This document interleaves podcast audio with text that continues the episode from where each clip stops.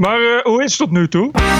This is the TPO podcast. D66 boegbeeld Sophie in het veld in de problemen.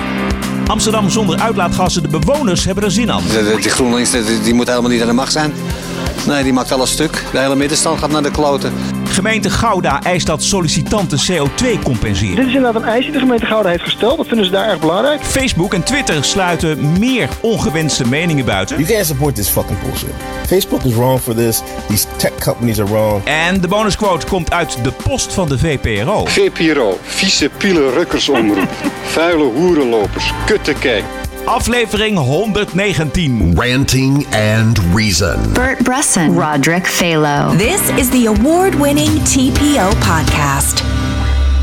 Het is maandag 6 mei. Voor Bert is het gewoon 7 uur in de avond op Gran Canaria. En voor mij is het 2 uur in de middag hier in New York. We'll make the afternoon great again. Yeah.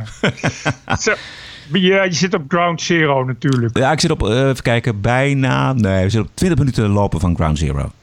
Ah, oké. Waar zit je? Het is een prachtige straat. Ik zit, uh, het is prachtig weer. Het, ik zit op uh, Canal Street, 370 uh, Canal Street moet ik zeggen natuurlijk. Vlakbij George Street, een beetje die hoek. Dus Tribeca is dat. Overigens een dag later dan gepland. Uh, want eigenlijk had ik hier al zondag moeten zijn. Maar uh, zaterdag was ik op Schiphol. Uh, inchecken, douanecontrole, wachten, naar de gate, boorden. Mm -hmm. Je weet hoe dat gaat. Mm -hmm. Taxi mm -hmm. naar de startbaan. En toen vlak voordat we zouden beginnen... toen waren er mensen die een vreemde branderige lucht roken uit de airconditioning. En dat had de bemanning inmiddels ook geroken. Dus eigenlijk vlak voor de start werd de vlucht afgeblazen. Jezus. En dan komen er, gaat die, die kist gaat dan naar een plek toe en daar komen technici aan boord en die gaan op zoek naar waar die lucht dan vandaan komt en wat het precies is. Nou, dan zit je te wachten, dus het gaat, daar gaat een paar uur overheen. En uiteindelijk hebben ze dan niet gevonden wat het de oorzaak is en dan wordt gewoon zo'n vlucht wordt gecanceld. En uh, dan heb je dus zeg maar vijf uur uh, in een vliegtuig gezeten en ben je geen, geen, geen, geen kilometer opgeschoten. En dan, uh, ja, dan, dan mag je het de volgende dag weer proberen. Maar je, dan krijg je wel een hotelovernachting. Ja, je krijgt uh, een hotelovernachting. Uh, wij hebben overnacht in het Van der Valk Hotel langs de A4. Daar was ik nog nooit geweest. Gezellig! Ja, dat gezellig! Is echt, dat is echt gezellig, ja. Uh, nou, kijk, als je naar huis gaat, dat, dan is het helemaal zo'n kater. He, dus wij hebben besloten, ja, als we nou uh, gewoon thuis gaan overnachten in Amsterdam of in Den Haag, ja, dat, dat is dan, uh, dan ben je helemaal niet meer op ja, vakantie. Dat... En ze zeggen Precies. toch altijd eigenlijk al vanaf dat je uh, op Schiphol bent, dan ben je met vakantie. nee, dat heb ik nooit zo ervaren. Dat maar goed, je, ik nee? wel, ja, als je zo'n brandlucht, meestal is het niks, maar ja, je weet het niet. Precies. Nee, en dat vind ik toch interessant, dat ze niet, geen enkel risico nemen. Want Nee, ik, ik- had het niet eens in de gaten. Want ik zat, ik zat midden in de film over Dick Cheney. eh, Vice. Eh, Ja, en, gezien. Jij hebt gezien? Oké, goed. Dus Ja, ik, ik, film. ik- ja, ik zat daar helemaal in. En ik, ik rook wel wat. Maar ik dacht, ja, dus geroosterd brood, dat krijgen we zo meteen eh, geserveerd. Maar er waren genoeg mensen die, die daar heel anders over dachten. En die begonnen ook echt te zwaaien naar de stewards. En die zei ook van, nou, we, gaan, we hebben dat ook geroken. We gaan, we gaan wat anders doen. We gaan, Ja, we- gaan niet, we gaan niet door. Ja. Dat is toch gewoon, want dit is KLM. Die, Ja, Delta, Delta Airlines, KLM. Ja, ja, maar dat is, is toch wel netjes. Want het, weet je, dit, kijk, die maatschappij staat natuurlijk steeds meer onder druk. Eh, weet je, iets als Ryanair en dat soort lui, daar loop je het risico dat ze gewoon doorvliegen. Ja, daar moet je niet aan denken. Weet je, dat hoor je. Nou, Ja. Ik zag gisteren gister die beelden van eh, dat vliegtuig dat crashte Ja. in eh, Moskou. En dan denk je toch van ja, ik ben, je mag blij zijn dan toch dat die captain dan toch zegt, nou doe maar niet. Ja, je, dat- precies. Dan, maar een dag wachten. Ja. Maar ja, maar aan de andere kant is het ook zo, dat lees je ook. Hè, dat, echt, dat, dat je net zo goed eh, 60 uur eh, zit te wachten. En eh, dat je bent al heel blij dat je überhaupt nog bent eh, opgestegen Ja. de volgende dag. Ja, ja, exact. Nou ja, goed. het was, we hebben een hele regenachtige dag in New York gemist. Dat was zondag. Vandaag is het fantastisch weer 21 graden. Zal ik even een stukje, zal ik even naar buiten gaan? Even de microfoon buiten hangen? Ja, doe dat. Echt heel... We zitten wel aan een vrij drukke straat. Canal Street dus. Het, Ja, dit is, dit is New York, hè? het klinkt wel heel New York. Ja. Ja, ik Ik vond, ik ben ook wel eens in New York geweest. Ja. Ik vond die, die sirenes inderdaad wel gaaf. Ja, die zijn net goed, in een film zit. Ik ben toen eh, daar, eh, zit, dat VN-gebouw zit ook in New York. Ja. En als je daar dan komt, dan rijden ook inderdaad allemaal van die, eh, van, van die politie, van die, van die limousines in burgers. Met zo'n met zo'n zware, eh, met, met zo'n verborgen zwaailicht en eh, zo'n zo'n tonige horen en zo. Dan denk, je echt, dan denk je echt dat je op een filmset bent. Ja, ja. Het, is, het is heel, het is wel echt, het is wel echt anders. Het is totaal anders. Het is, alles is zo groot. Nou ja, ik bedoel, er zijn natuurlijk vaste luisteraars die ook in New York hebben geweest. Dus die vertellen we helemaal niks. Maar voor wie nog nooit erg geweest is. Het is dit is nu mijn derde keer, maar het- ik blijf me verbazen. Het is, alles is zo groot. Die gebouwen zijn zo enorm. De, de gedenktekens zijn enorm. De auto's zijn enorm. Ja, alles is groot. We, we komen ze natuurlijk zometeen natuurlijk zeker op Amerika te spreken. Mm, maar laten we even beginnen met Sophie in het veld. Want het gaat eh, niet goed met deze D66-Europarlements-boegbeeld van D66. Dus Sophie in het veld. in Ehm, het geld. eh, Sophie in het geld. HP De Tijd die onthulde dat zij een dagvergoeding krijgt voor eh, een plek waar ze gewoon woont. Brussel. Dus zeg maar geld krijgen voor een hotel, maar je hebt geen hotel nodig. eh, want je hebt daar gewoon een huis. Het zou om tienduizenden euro's gaan. eh, maar het wel allemaal volgens de regels. Wat is het probleem, Bert? Ik lees het laatste, dat is van net eigenlijk. Wat binnenkwam via het ANP, is dat, dat ze het geld heeft ze teruggestort. En dat had ze uit de kantoorpot van ruim 4000 euro per maand gebruikt om hotels te betalen. Eh, en nu zegt D66, de woordvoerder, wij vinden niet dat de kantoorpot daarvoor gebruikt moet worden. Uh, maar er is niets illegaals gebeurd. En de fout zou bij het opmaken van de jaarrekening vanzelf naar boven zijn gekomen. Even kijken, D66 wijst alle beschuldigingen van de hand. Elke parlementariër mag zelf bepalen hoe en waarvoor de dagvergoeding wordt gebruikt.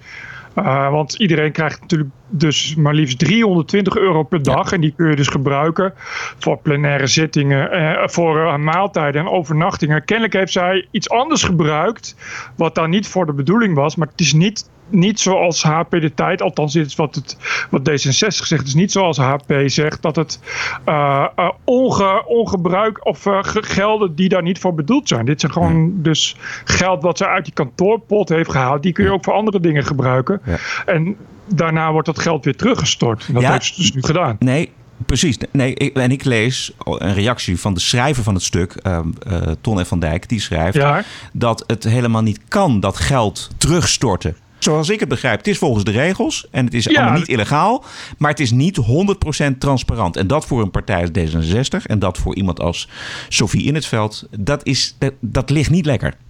Nou ja, nee, ze Klopt heeft uh, geld gebruikt uit een ander potje. En dat moet ze dan weer terugbetalen met die vergoeding. Aha. Dus ze heeft gewoon, kijk, ze heeft gewoon uh, het, het, het, een ander potje gebruikt onder de onder gedachte. Dat stort ik dan later wel weer terug. Dat Ja. is dus die kantoorpot. Daarvoor moet je natuurlijk je pennen en je printpapier en je assistenten en je secretaresse betalen, weet Ja. je wel? En daar heeft ze geld uitgehaald om die overnachtingen te betalen. Maar kennelijk, zoals het hier staat, uh, met de gedachte dat ze dat weer terugbetaalt. Met, aan, aan de hand van die dagvergoedingen. Dus, Ja. Maar goed, dat is dus wat hier staat. Maar het- kijk, het komt natuurlijk net nadat Hiddema ook, Ja. ook dat soort dingen heeft, heeft gedaan. Ja. Maar die heeft ze terugbetaald aan de poezenboot. Ja. Dus, dus ik denk, nou, als ze nou uh, in het geld haar 40.000 euro gewoon aan de poezenboot geeft. Ja. Dan, is- dan zijn ze daar wel uh, speklo- Ja, spek op. ja, ja. En Dion, Ga- Dion Gauws heeft, het zit in hetzelfde bootje volgens mij. Aan, aan wie heeft hij het terugbetaald of helemaal niet? Volgens mij loopt dat nog. Dat was. Die zegt dat het allemaal klopt. Oh ja. Dat hij dat hij wel, in, maar dat was dus omdat hij in Heerlen dan zat. Maar dat hij zijn adres niet bekend kon maken, zegt hij zelf. ja. Omdat hij, dus, omdat hij dan bedreigd wordt vanwege de beveiliging. Maar daar, daar heb ik niks meer van gehoord trouwens. Ik weet niet hoe het daar nu mee is. Maar dat is niet, was niet 1, 2, 3 terugbetaald in elk geval. Nee. Maar zoals ik het hier lees, is het allemaal. eh, ja, is het geen, geen, gaat er verder hier niks mee gebeuren. Behalve dan dat het inderdaad niet, niet helemaal volgens de, volgens de exacte regels was. Dit is natuurlijk heel lastig twee weken voor de Europarlementsverkiezingen voor D66. Nou, verre, het is verre van handig. Want het gaat er heel Ah. erg om dat je dit soort zaken goed, of goed weet te spinnen. eh, of eh, goed kunt uitleggen. Ja, of gewoon niet doet. Ja, ik bedoel, maar, maar doet, dit is, het is wel, het is, het is natuurlijk eh, een beetje, je, het is ook typisch EU om dit soort fouten te maken. Want je kan je, ik weet nu al dat er, eh, dat er nog heel veel andere EU-parlementariërs zijn die dit natuurlijk precies hetzelfde doen. Want het gaat natuurlijk om mensen die inderdaad eh, ja, regelmatig gewoon ook, ook ook ineens voor kosten staan. Dus ja, die trek je dan eh, vanaf de creditcard van je, van, je, van je dinges, van je fractie of van je kantoor. En dat komt dan natuurlijk niet lekker uit als het nu naar buiten komt. Maar ja, ik vind het dus typisch EU. Die, die, ik heb het idee dat ze eh, voor, eh, vlak voor de verkiezingen heel veel gedaan hebben, maar het komt de hele tijd net niet lekker uit. Dat je denkt van nou, als een, dit een manier was om mensen voor je te winnen, dan had ik gewoon een maandje gewacht. Maar goed, daar hebben ze wat moeite mee toch wel. Bij Ja. de EU. EU-parlement telkens. Zullen we nog even over Amsterdam hebben en de plannen voor Hmm. een eh, eh, benzine- en dieselvrije eh 2030? Ja, krijg jij een Tesla van Femke? Of eh, Ja, hoe, dat is- wat, eh, nou, hoe zover- ziet dat eruit? Voor zover ik begrijp wel. Maar het lijkt toch allemaal niet zo eh, heet gegeten te worden als de soep wordt opgediend. En dat ligt dan niet aan het gemeentebestuur. Maar vooral aan de Tweede Kamer die gewoon zegt van... ja, wacht eens even, die Sharon Dijksma, de wethouder in Amsterdam... die loopt te hard van stapel. De ambitie voor 2030, dat is iets waar Amsterdam van zegt, daar willen we naartoe. Het kabinet heeft eigenlijk nog niet met ons naar die datum gekeken. Juist. Maar wij willen hiermee wel ook de toon zetten. En ik hoop ook dat andere steden zullen volgen. En we zien dat er veel eh, steden in Nederland zijn die ook enorm veel ambitie willen tonen op het terrein van schone lucht. Ja, het is enorm veel ambitie, dat allemaal wel. Ambitie? Ja, dat is het. Ehm, maar de Tweede Kamer heeft al gezegd... daar gaat, daar gaat Amsterdam helemaal niet over. Ja. ja. Die kan, je kan niet zomaar je, je, je, je stadsgrenzen afsluiten voor eh, auto's die in Nederland overal mogen rijden. eh, en, en dan maar niet in Amsterdam. Heel gek, maar echt, toen ik het zag ook, dacht ik ook van nou, ik weet nu al dat de Raad van State echt helemaal gehakt kan gaan maken van dit soort voorstellen. Je kan natuurlijk inderdaad niet zeggen, oh, er, komen geen, er mogen gewoon helemaal geen auto's meer in op benzine. Weet je, dat misschien over 100 jaar, maar dan moet je het inderdaad misschien op zijn minst regionaal doen. Maar je, ja. dit is natuurlijk, natuurlijk een soort, ja, het is typisch PvdA. Dit is natuurlijk gewoon weer een PvdA-wethouder met een plannetje. Ja, en GroenLinks En niet te vergeten. Ja, en ambitie. Weet je, je hoort het woord en je denkt, oh nee, nee, Amsterdam en ambitie, doe het niet. Oh, oké, te laat, te Ja. laat, Ja. te laat. Ja. Want wat, ja, want, ja, weet je, het, het erge is, begreep ik, dat, eh, dat het gaat allemaal dan om, om uitstof van fijnstof. En fijnstof, dat komt vooral van remmen en van rails, van eh, stalen, stalen wielen van Ja, trams. banden. En van banden. Dus je hele stad vol Tesla's, dan heb je nog steeds nog maar 10% van de fijnstof minder. En dan krijg je ook dat ze dan wel weer gaan eh, verantwoorden met, met berekeningen van ja, hier leven mensen dan drie maanden korter of een jaar korter. Weet je wel, hoe bereken je dat ja, nou? ja. Hoe bereken je nou dat mensen in Amsterdam dan een drie maanden korter leven dat het door fijnstof komt? En dan ga je kijken en dan komt, oh, er komt veel milieudefensie. Die zeggen dat gewoon. Weet je, en dan ga je dat bezoeken en blijkt, ja, ja, dat is niet echt, kun je natuurlijk niet bewijzen. Weet je, je kan natuurlijk niet zomaar zeggen, ja, oh, we hebben dat gemeten. En precies zo'n jaar, één jaar kort. Dat is natuurlijk een hele grote, grove meting. En dan zie je dat dan, ja, mensen in de stad, dat dat fluctueert met mensen op het platteland. En dan zeggen ze, oh, komt door fijnstof. Over die ambitie. Wat ik, wat ik altijd zo mooi vind aan dit linkse stadsbestuur... is dat zij eh, zo goed in staat zijn om de gewone mensen mee te sleuren... in de vaart der volkeren. Want die Amsterdammers, die zien het wel zitten. Die GroenLinks die, moet helemaal niet aan de macht zijn. Nee, die maakt alles stuk. De hele middenstand gaat naar de kloten. Ze kunnen met de, met de auto niet meer bij de markt komen, nergens meer. Mag alleen nog op de De hele stad gaat naar de kloten. Het is altijd mooi om ambities te hebben. Het zou leuk zijn als ze een beetje realistisch waren. Want de ambities die nu zijn uitgesproken... dat je vanaf 2030 eigenlijk geen benzine, geen diesel, geen LPG-auto's meer toelaat. Ja, dat, dat is onrealistisch. Allemaal nieuwe leidingen, allemaal nieuwe kastjes. Overal in de straat allemaal aansluitpunten waar de lekta, dat kunnen ze helemaal niet aan. Ja, ze maken de boel gek hier al. Ze zijn imbecielen. Ja, ik denk dat er bij ons gemeentebestuur iets helemaal verkeerd gaat. En wat gaat daar dan verkeerd? Nou, Femke Halsema. Een hoop Het zijn echt een paar mensen totaal in de war, eh, als je het mij vraagt. is overal om ons heen aanwezig. Dit was een eh, vrij representatieve spreekproef uitgevoerd door de zieltogende omroep Poont. Het past ook zo lekker in typisch PvdA GroenLinks. Ja, maar is ambitie. Dat, je, dat je denkt van ja, je kan, als je dit dan gaat realiseren, het, het slaat gewoon nergens op. Dit is echt hetzelfde. Zeggen, over tien jaar verdient iedereen evenveel in Amsterdam. Ja. En dan iedereen een ton per jaar. Weet je, ja, hoe ga je dat realiseren dan? Dit net zo. Je, zelfs als je al alle auto's eruit krijgt. Stel dat alle Amsterdammers die een auto hebben. Dat zijn er een paar honderdduizend. Die gaan elektrisch rijden. Dus dan heb je heel veel elektrische laadpalen nodig. Ja, waar haal je die elektriciteit zomaar vandaan? Ja. Dus dan zie je aankomen bij, eh, bij, bij, bij, bij, die centrale die eh, aan het IJsselmeer staat. Weet je waar Amsterdam zijn stroom haalt? Oh, sorry. Ik had even niet gezegd dat er een stroompiek aankwam. Dat we jullie Geert helemaal gaan leegtrekken. Maar is misschien... eh, weet je, en waar, die, waar draait die op? Die stroomcentrale? Ja, kolen. weet je wel? Dus ja... Dan gaan we nog een kolencentrale bijzetten. Want ja, Amsterdam wil graag heel veel laadpalen en elektrische auto's. En in tien jaar tijd zie ik ook niet elektrische auto's duizend kilometer rijden, bijvoorbeeld. Daar- Nee. Dat, dat, is het? er wordt gedacht, ja, elektrische auto's, nou dat is een ritje van hier naar, eh, nou niet van hier in New York, maar bijvoorbeeld van Amsterdam naar Rotterdam eh, en terug. Nou, dat haal je dan misschien nog net. Maar er zijn natuurlijk heel veel mensen die gewoon hun auto gebruiken voor de rest van Europa. Want dat willen we toch, we willen toch de grens over in Europa. En daar, je komt niet veel verder met een elektrische auto.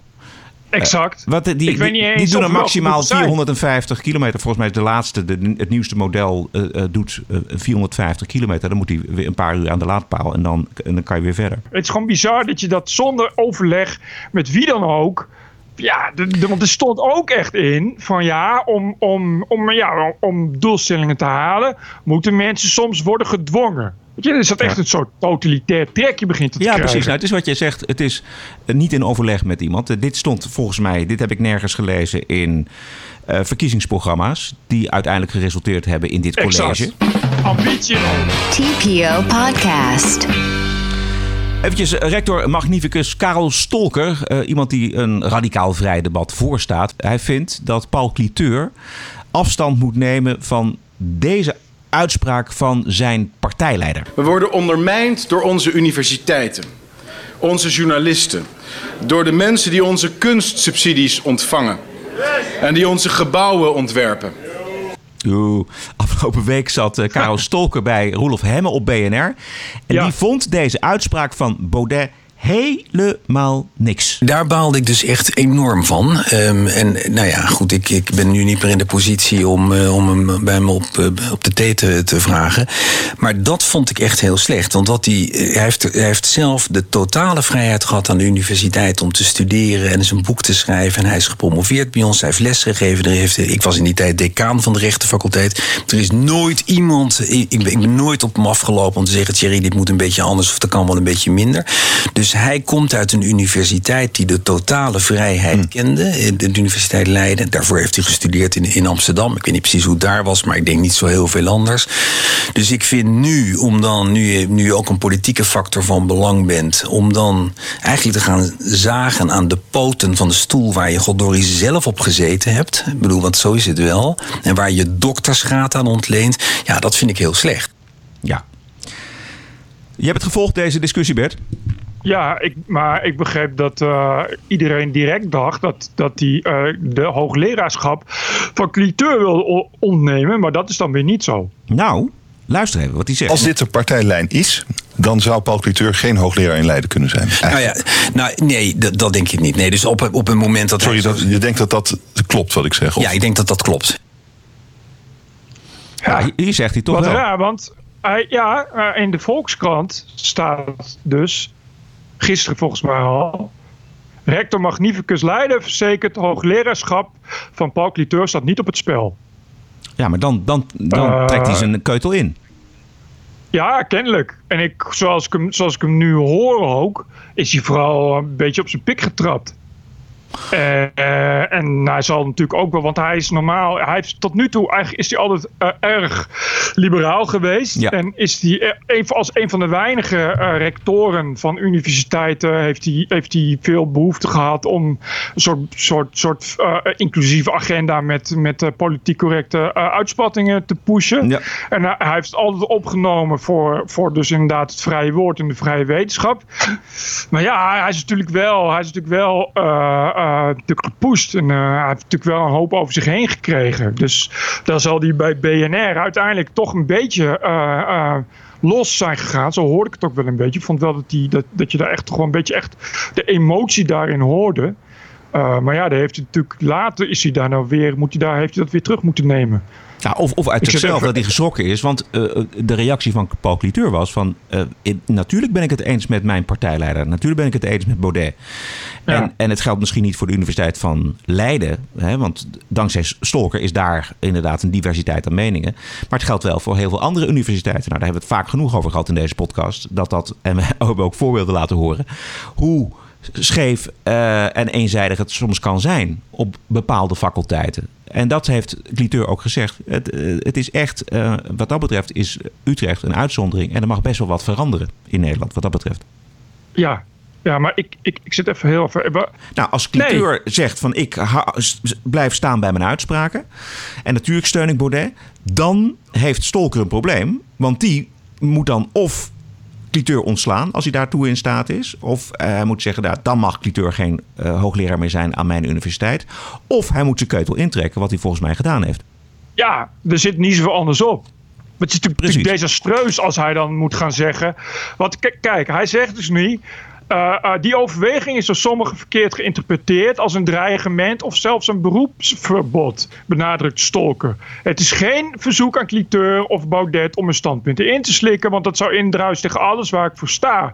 Maar ik wil wel graag met Cliteur en Baudet in gesprek. Maar dus inderdaad, hij is natuurlijk Natuurlijk heeft hij over zich heen gekregen ja, dat hij dat die een beroepsverbod wil opleggen. Ja, dodelijker wordt het natuurlijk niet. Nee, exact. Als je, als, je, als je rector bent van een universiteit en, en dus in, eigenlijk in wezen al iemand bent die die vrijheid juist hoog, heeft, hoog eh, in een vaandel heeft staan. Ja. Bovendien, ja, het, ja, dan ben je straks, als je dat doet, dan is hij straks in zijn eentje verantwoordelijk voor tien zetels voor eh, Baudet extra, zal ik maar zeggen. Weet je, je het is natuurlijk, natuurlijk als, je, als, je, als je je universiteit echt in een slecht daglicht wil stellen, moet je je, je hoogleraar gaan ontslaan op grond van hun politieke uitspraken. Waar komt het dan op neer? Exact. Want als je, als je zelf bizar. heel erg voor dat vrije debat bent, waarom zou je dan niet over de kwaliteit van de, van de wetenschap mogen praten? Ik denk dat het voor hem het is, is het ook heel lastig natuurlijk, want hij is rector magnificus. Dus hij is echt, eh, nou ja, hij is de, de, de grote man van een van de grote universiteiten van, van Nederland. Ja. dan wordt hij ook aangesproken door zijn collega's van andere universiteiten die zeggen: wat, wat, wat, hè, wat, wat is dit voor een debat en waar, waar eh, kan dat allemaal? Dus hij zal zich misschien ook sociaal onder druk gevoeld hebben staan. Ja, nou ja, dat, dat zal het zijn. Even luisteren. Precies. Als dit Ja. de partijlijn is, dan zou Paul Cliteur geen hoogleraar in Leiden kunnen zijn. Nou ja, nou, nee, dat, dat denk ik niet. Nee, dus op, op een moment dat. Sorry, dat, je denkt dat dat klopt wat ik zeg? Of? Ja, ik denk dat dat klopt. Ja. Zie je? Ja. Hij zegt iets waarvan hij natuurlijk de implicatie gewoon niet weet. Waarvan, en waarvan hij ook volgens mij niet helemaal door had wat er werd gezegd. Precies. En, en wat er werd gevraagd, goed doorgevraagd door, door Roelof Hemme. Hè, En, Ja. hij- en hij zegt dan zoiets, ja, ik denk dat hij niet kan aanblijven. Dus Nee, precies. Maar dat is natuurlijk een... Ja, dat kun je natuurlijk niet zomaar voor de vuist weg Nee, zeggen. Over, over, over je hoogleraar. Precies. TPO Podcast.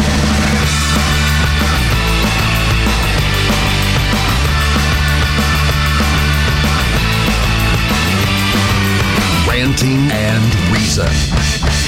Bij de gemeente Gouda zoeken ze een medewerker marketing en communicatie toerisme. En bij de functie-eisen staat dat je je CO2-uitstoot minimaliseert.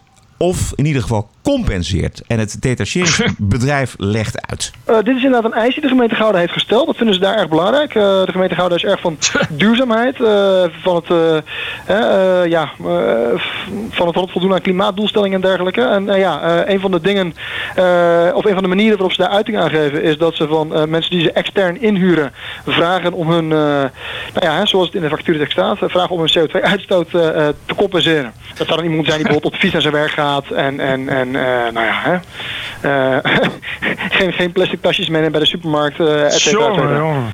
Gouda FM, dat, je zou zeggen dat is, een, eh, dat is zo'n eh, lokale omroep. Maar die zit er echt lekker bovenop.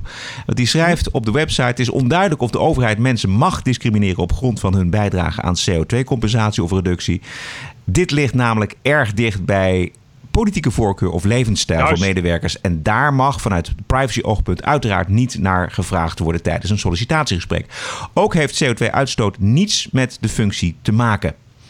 ja, dat is ook een beetje raar trouwens. En, eh, dat, je, dat je ook denkt van milieumedewerker en gewoon een ambtenaar. Ja. Ja, wat, Ja. is dat nou voor, voor rare... Ja. Maar hoe controleer je dat ook? Dan moet je inderdaad een soort, soort eh, uitstootpolitie de deur langs sturen en zo. Wat, ja, wat ik kom te fietsen naar mijn werk. Nou, poeh, dat doen nog een miljoen, 10 miljoen ambtenaren elke dag. En geen plastic tasjes. Nee, maar, je, het, maar ja, het- wat- het wat- mag ook hele- eh, het mag helemaal niet. Want eh, ze hebben navraag gedaan bij een advocatenkantoor. En eh, die zegt: selecteren op dergelijke persoonlijke kenmerken en voorkeuren is naar alle waarschijnlijkheid niet toegestaan. Al dus de advocaat. Hè, Stel je bent gehandicapt en je moet met de auto naar je Ja. werk. Ja, dan kun je niet CO2-vrij naar je werk. Die worden dan afgewezen op basis van het feit dat ze gehandicapt zijn. wel eh, plek voor zes rolstoelen en heel veel subsidie. Maar helaas, helaas, Helaas, helaas. Maar het, het, het ironische vind ik aan dit hele verhaal... eh, dat je wilt iemand voor de afdeling toerisme... eh, die zijn CO2-uitstoot gaat compenseren... terwijl die medewerker er alles aan moet doen om toeristen naar Gouda te halen. En die doen dat natuurlijk niet zonder een flinke dot CO2. Maar het, is, het geeft ook wel aan hoe ver we daarin doorgeslagen zijn. Dat zou ik wel zeggen, ja. Het, is, het, is, het het wordt een beetje treurig. Weet je, het is ook, ook, ook lachwekkend dat, dan, dat iemand dit bedenkt en dat niemand daarover doordenkt. Dat niemand dan de moeite neemt om. om bedoel, het, is, het is niet dat ze tekort aan advocaat hebben bij een gemiddelde gemeente. Weet je, dat niemand ook. Weet je, je volgens mij, als je dat iemand van HR vraagt, waarvan ze er waarschijnlijk ook honderd hebben. Dat, die zal dan waarschijnlijk al zeggen, dat zou ik niet doen. Weet je, dat, het is, dat, dat zegt iets over hoe, ja, hoe hysterisch dit allemaal aan het worden is. Nou, want we willen een, een CO2-neutrale gemeente zijn. Ja, wat, dat is wat het. Ook, wat dus niks is. Weet je, we- we- ja, want de, de, de, de treinen die worden door paarden getrokken of zo. Overigens eh, is de advertentie aangepast na het, eh, alle ophef Goh. eromheen. Ehm, maar ik vond het wel goed werk van Gouda FM. Ik had nog nooit van de radiozender gehoord. Maar daar, zit, die zitten daar, daar zitten een paar hele fanatieke jongens... die die gemeente Terecht. heel goed volgen. Ja, Terecht. Er zijn wel meer van die kleine spelers die, eh, die, die, die inderdaad als enige. Want je hebt die regiojournalistiek is natuurlijk, een beetje non-existent inmiddels. Dus die kleine en die kleine jongens, hè, die zijn natuurlijk altijd erg kritisch. Dat zijn natuurlijk ook inderdaad eh, eh, wat meer cowboyachtige hobbyisten zoals jij en ik, zal ik maar zeggen. Dus die zitten daar vaak ook makkelijker boven. Want ik weet bijvoorbeeld in Almere, daar heb je ook gewoon een Almere Centraal of zo, weet je wel. Dat is dan ook gewoon één jongen die dat doet. Maar ja, die zijn, nou, waren toen wel dan de eerste, dat, dat waren dan allemaal vrouwen aangerand. Nou, dat waren dan natuurlijk asielzoekers. Maar ja, dat weet je dan alleen omdat er dan zo'n heel klein... een klein, klein, eh, klein eh, lokaal omroepje. Die zijn dan de enige die daarmee bezig gaan. Dus wat dat betreft inderdaad petje af voor dit soort omroepen. Want anders zouden we dat niet eens meer komen te weten. Of in elk geval voor dit soort nieuwsmakers. Whatever het is. Dit was FM. Dus dat zal radio zijn. Ja, ja exactly. Bert, we moeten het even hebben over die hele actie van eh, BNR, de, de, de Podcast Awards. Eh, wij zijn daar ook voor genomineerd, maar eh, we willen daar toch even iets over kwijt. En Bert begint. Oh, oh, oké, ja. We, eh, we willen daar eh, van alles over kwijt. Eh, nou ja, kijk, het punt is dat BNR vind ik maar sowieso. Dat komt sinds Jos Freulich zit. En Jos Freulich is van zichzelf al sowieso. Eh, dus nu is die hele omroep, oh, die hele zender sowieso. En dat geeft niet, want als je niet sowieso bent, dan is het moeilijk om adverteerders te trekken. En ze hebben maar een hele kleine markt, dus dan krijg je, ja, dan huur je iemand als hoofdredacteur in die sowieso is. Want dan weet je dat je een sowieso omroep krijgt. En, eh, Maar dat het, dan- sowieso, ja, maar sowieso is een beetje dat het eh, geen, geen vis nog vlees is. Bedoel je dat? Nou, het is, het is laf, politiek correct. Eh, het schurkt steeds meer aan tegen, tegen inclusiviteitsgelul. En eh ja, zoals Freulich, de hoofdredacteur, dat is iemand die dus in het nieuws komt omdat hij een cordon sanitair om eh, Geert Wilders en de PVV wil. En als er een aanslag is in Christchurch, dat ligt in Nieuw-Zeeland, wat dus aan de andere kant van de wereld ligt. Ik zeg er maar even bij.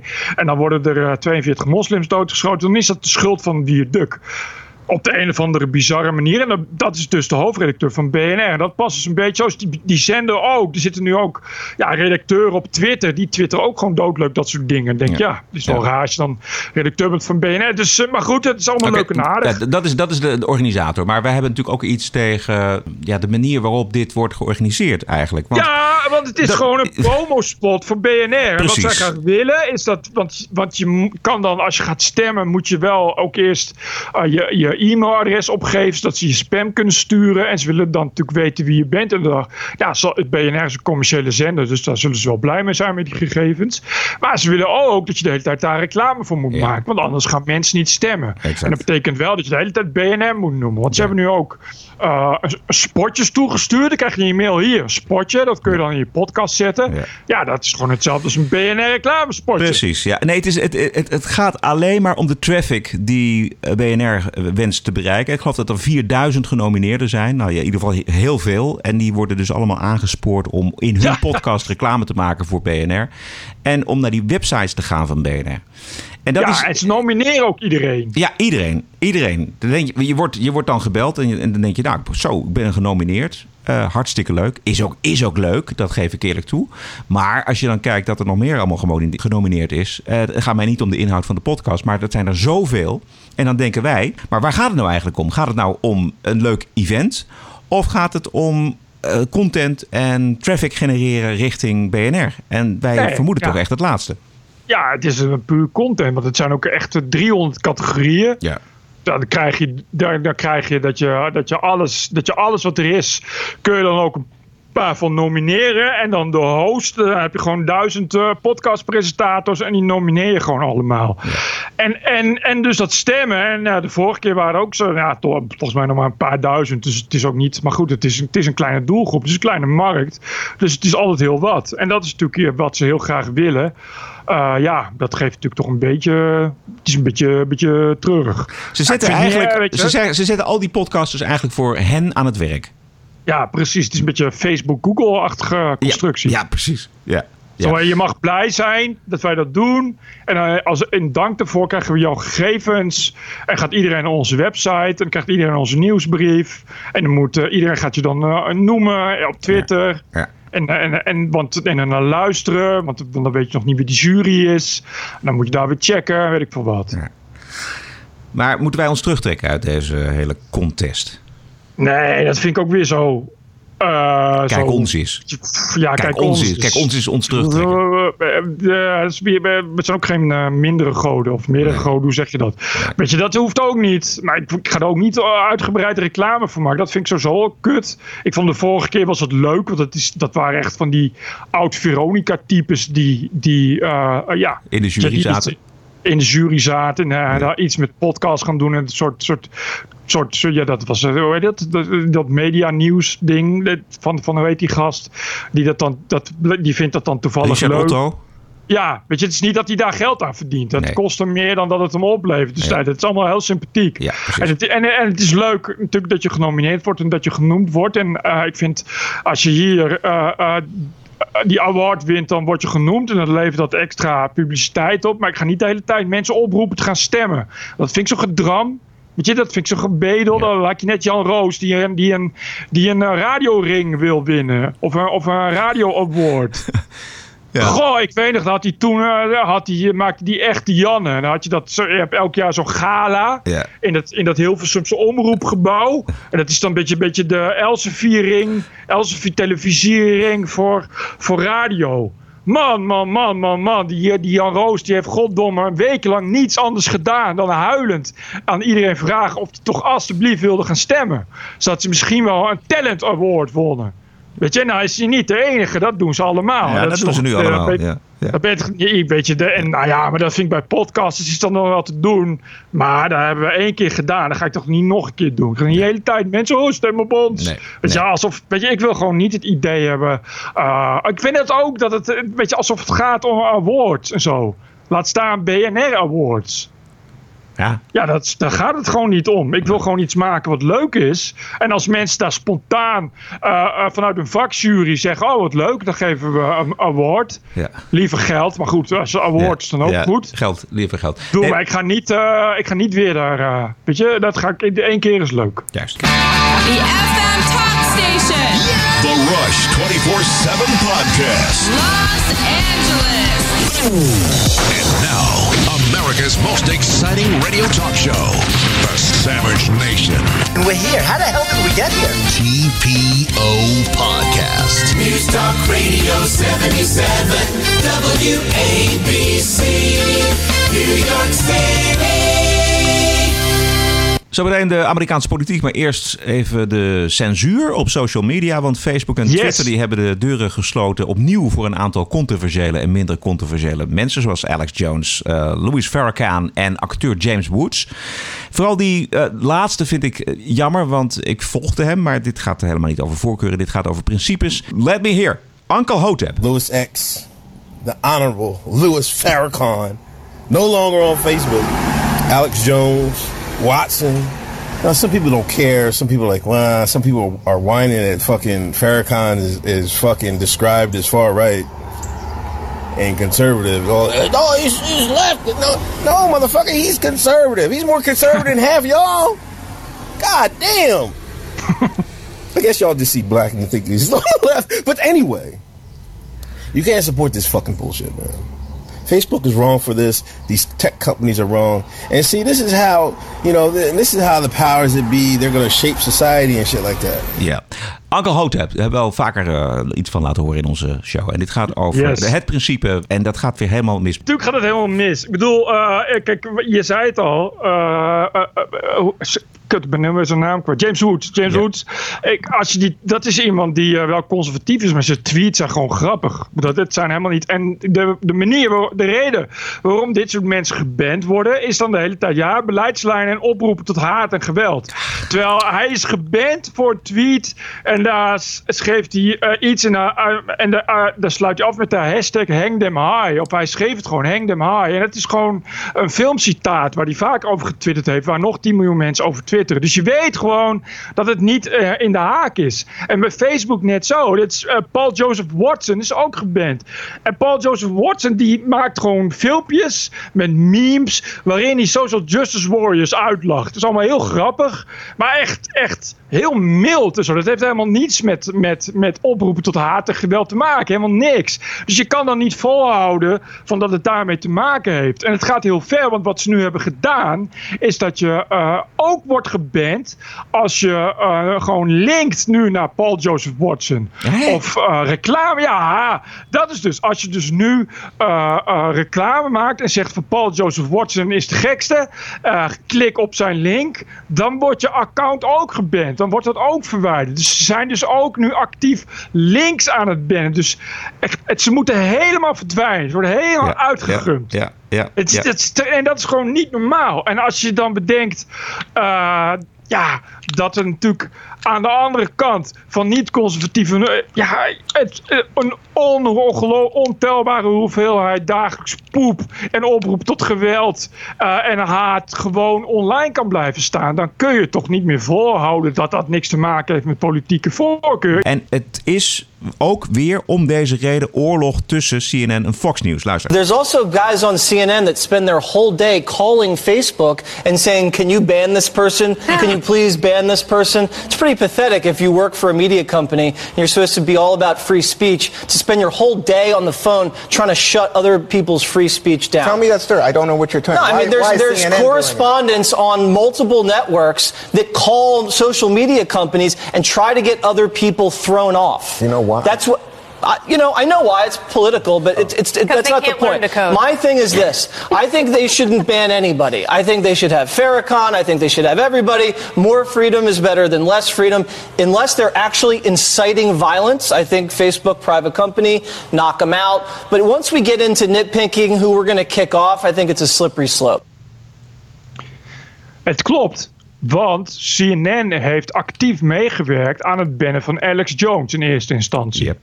Alex Jones is destijds, want dat heeft heel lang geduurd. Hè? Dat, dat heeft echt heel lang geduurd. Die stond al heel lang, werd er van waarom is Alex Jones nog niet weg? Om de, en Facebook en Twitter zeiden de hele tijd ja, maar doen ze wel echt iets wat de regels overtreedt. Weet je, ze hebben daar heel lang mee eh, gewacht. En uiteindelijk, mede dankzij CNN, mede dankzij aanhoudend gedram van CNN, wat dus inderdaad heel ernstig is. Dat je bij, bij een journalistieke organisatie werkt en dat je actief oproept om iemand te censureren. Dat is gewoon ronduit achterlijk. Ja, dat, is gebeurt echt vaker heel trouwens. slecht. Ja. Ja, I know. I know. Ik kan me in Nederland iets herinneren dat er eh, van een website werd opgeroepen om de adverteerders lastig te vallen. Ja, en, dat, was ook eh, precies, dat werd- geplaatst in twee couranten. Zo, Dus- de mythes. dus en daar stonden ook heel veel journalisten tussen. Ja, dus dat was geen. eh, dat, is, dat is niet eh, abnormaal. Maar we hebben gezien ook wat er met Alex Jones destijds gebeurde. Is dat het eerst bij Facebook gaat. En daarna gaat het, gaat het bij Twitter en, en YouTube en Google. Weet je, en dat is, dat is iets wat nu weer gaat gebeuren. Want. Paul Joseph Watson is toch wel gewoon op Twitter. Maar je weet nu al dat hij er binnenkort daar ook afgaat. Want die druk gaat door en door. ja. En al die, al die bedrijven zijn bang. Maar ja, wat denk jij? Want nu heeft eh, Trump wel gereageerd. Die gaat zich er nu ook steeds Ja. actiever mee bemoeien. Ja. Ja.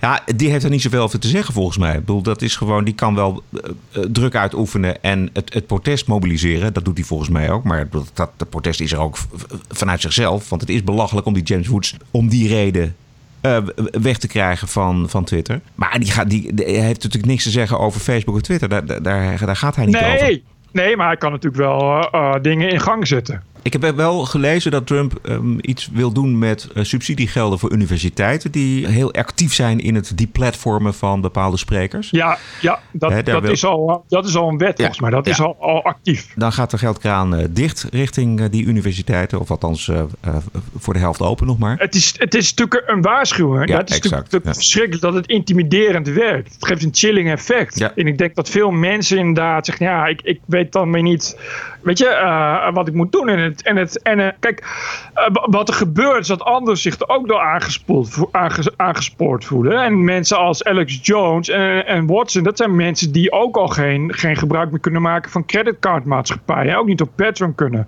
Uh, en weet ik wat. En Wat je gaat krijgen op een gegeven moment, is dat dan ook. Ja, hostingpartijen gaan zeggen: ja, we, wij willen liever niet dit, dit soort dingen hosten. En dat is gewoon niet best. Nee. Plus het indirecte effect dat mensen zichzelf gaan censureren. Hè? Dat dat mensen denken van, oh, kan ik dat wel zeggen? Verder eh, ging het hier natuurlijk over Trump en zijn belastingaangifte. En of de minister van Justitie wel in uh, de brief de juiste weergave had uh, gedaan van het uh, Mueller Report. Senator Chuck Grassley van de Republikeinse Partij, die vat het eventjes heel kort samen. Here's where we are. The Democrats and you folks in the media are not concerned about the report. I think you're concerned about the results weren't what you expected. And I think you were finding out that that everybody was sold a bunch of snake oil and now the jig's up. Ja, ik vind het zo'n geweldig filmpje van deze man. Hij is even heel kort te vertalen. De Democraten en jullie van de media geven niks om de resultaten van het Mueller-rapport.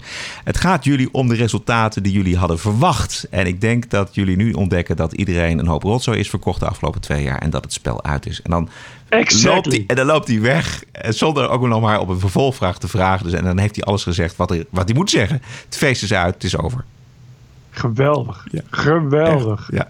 Maar ja, hij heeft wel gelijk. Hij heeft hartstikke gelijk. Deze oude Chuck Gangsta Grassley, zo werd hij genoemd. En het, uh, het muziekje is ondergezet door iemand die dit uh, op Twitter heeft verspreid. Goed, uh, Bert, heb je nog wat anders? Anders heb ik alleen nog een bonusquote over. Nou ja, het is Ramadan journalistiek maand. dus uh, als, je, als je wil weten, en dat vind ik heel goed, want dat weet natuurlijk nog niemand, ja. wat dat precies is, Ramadan. En uh, waarom moslims, moslims, moslims dat zijn uh, leuke exotische wezentjes die een heel mooi spiritueel geloof hebben. En die doen dan echt iets, een hele mooie uitdaging, gaan ze elk jaar aan. En dat, dat, wordt er uitgebreid uitgelegd, overal honderd keer in Steeds de media. maar weer. Ja. Steeds maar weer. Oh. En altijd op een soort toontje dat je het idee hebt dat je naar het jeugdjournaal zit te kijken. Terwijl je toch denkt, nou, ik denk dat moslims alweer zo lang in Nederland zijn. Dat mensen nou wel een beetje weten wat Ramadan is. En waarom dat dan wordt gevierd, denken jullie ook niet? Ja. Nou, daar denken ze bij de mainstream media heel anders over hoor. Ja, ik zag ze hadden. Ja. Uh, de, er zijn echt. Het, uh, de, sommigen zijn wat islamofieler dan de anderen, maar het AD is al jaren een islamofiel gezinsblad. Als je daar Ramadan intikt in de zoekbal, krijg je echt de meest geweldige tips. Tips wat je zelf kunt gaan eten tijdens de Ramadan om mee te doen. Uh, en natuurlijk heel veel interviews hoe het is om uh, met studieproblemen te moeten studeren tijdens de Ramadan. Uh, maar ook een verslaggever die ook met de Ramadan mee gaat doen. Want het is eigenlijk een mooie uitdaging. Terwijl dat toch voor de laatste keer origineel was in 1992. En bij het Parool hebben ze dus inderdaad interviews met mensen die bijvoorbeeld eetproblemen hebben en Ramadan. Hoe is dat eigenlijk? Moslim zijn en eetproblemen en Ramadan. En dat zijn serieuze artikelen in het, in het parool. Dus ja, en ik heb het idee dat het elk jaar erger wordt en niet minder. Dat vind ik gewoon een beetje raar. vind ik gewoon raar. En ik snap gewoon niet eh, eh, dat moslims daar ook niet een beetje, beetje, beetje droevig van worden. Moe en droevig, ja. Nou ja, ik weet wel wel hoe het werkt ongeveer. Dat weet je ook va- vast wel op, op eh, redacties. Namelijk, ja, we hebben onderwerpen nodig. Dus die, die, die websites en, die, en die krantenpagina's en die radio- en televisieprogramma's, die moeten vol. Dus nou ja, dan kijken mensen al blij uit naar de Ramadan. Of naar de Vierdaagse. Of naar al die andere zaken die ieder jaar maar weer eh, terugkomen. En dan gaan ze gewoon bedenken, ja, wat hebben we vorig jaar ook alweer gedaan? Oh, dat doen we nu eetproblemen. Kijk, ik snap best dat je, dat je bij, eh, bij zo'n NTR-achtige omroep een Ramadan-journaal doet. Want dat is een beetje dan je taak, want dan heb je doelgroepen, weet ik veel wat. En dan kijken toch maar 10.000 mensen naar de Zoo Cares. Maar je, zoals het nu die Ramadan wordt, is een soort, soort, soort juichmoment, weet je. Het wordt ook niet sec gebracht, maar het wordt echt alsof, alsof, het, alsof het iets geweldigs is. Waarvan het toch maar mooi is dat we daar ook allemaal deel aan mogen nemen. Weet je, je- en je, je zegt toch ook niet, het is weer kerst, of het is weer Pasen. En dan, Of het is eh, Chinees nieuwjaar. feest. Ja, nee, dat. Of, of, eh, of hindoeïstische feestdagen, waar er ook nog honderd van zijn. Weet ik wat. Weet je, het is echt een soort. dat Je denkt van eh, waarom wordt dat zo, zo overdadig en overdreven gepusht in godsnaam? En waarom doen ze alsof moslims die Ramadan vieren.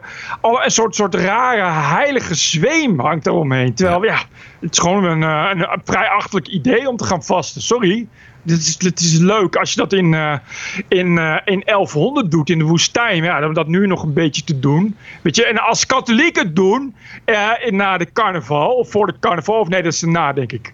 Ja. hoe dan ook. Als katholieken het doen, weet je wel, dan, is het allemaal, dan wordt ze allemaal uitgelachen. Want het zijn toch maar rare christenen. Wie doet dat nou nog? Gaan vasten. En, en vastelavond en een carnaval. Weet je, als moslims doen, oh, ho, ho, ho, wat mooi. Laten we onze verslaggevers ook mee laten doen met de Ramadan. Zo'n mooie uitdaging. En reinig je geest en je hartje spiritueel. TPO Podcast.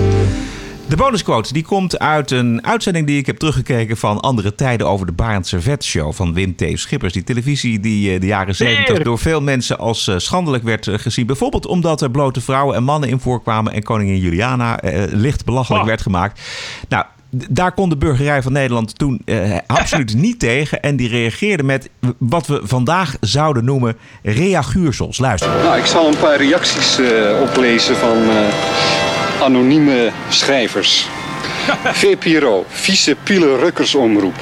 Vuile hoerenlopers, kuttekijkers, lullentrekkers, homo's, anti-oranjezakken, niksnutters. Ik ben een slachter uit Os geweest en weet met messen om te gaan. Een paar vlijmscherpe messen liggen klaar om jou kapot te steken. Vuil, goor zwijn, beestmens, laffe vieze vlegel. Zo waar als ik dit briefje schrijf, zo waar gaat er een mes door je hart. Ik heb zelfs een bommelding gehad erop. We zijn helemaal niet slechter geworden. We zijn helemaal niet Nee. ruwer geworden in de omgang met elkaar. Dit is Welk gewoon. jaar is wat- dit? Dit is, eh, dit is 1972, 73. Jezus, niet, ik dacht nog 1950 of zo, weet je. Dat is Nee, echt, ja. dit is toch eh, Maar de- na, de, na de vrijheidsrevolutie, zal ik maar zeggen. Ja, maar dus wat we heden ten dagen lezen, wat de reaguurders allemaal schrijven eh, op, op internet, dat valt bijna in het niet met wat je hoort. Ook bedreigingen dus, hè? Aan, de, aan, de, Ja. aan de kant van de VPRO. Het zijn serieuze bedreigingen. Absoluut. Dit- is inderdaad een goed voorbeeld van hoe eh, het wordt nu allemaal wel inderdaad schuld van social media. En sinds social media is het allemaal erg. Terwijl ik inderdaad altijd denk van ja, volgens mij was het 300 jaar geleden ook al. Alleen het medium veranderd. Juist. Het is nooit anders geweest dan dat mensen, als je mensen boos maakt en beledigt. en ze krenkt in een, eh, in een goede eer, dat ze dan eh, nou, heel boos worden. Juist. In de wereld van de reaguurders is helemaal niets veranderd de afgelopen 30, 40, 500 jaar. Tot zover Bert, tot zover deze aflevering 119.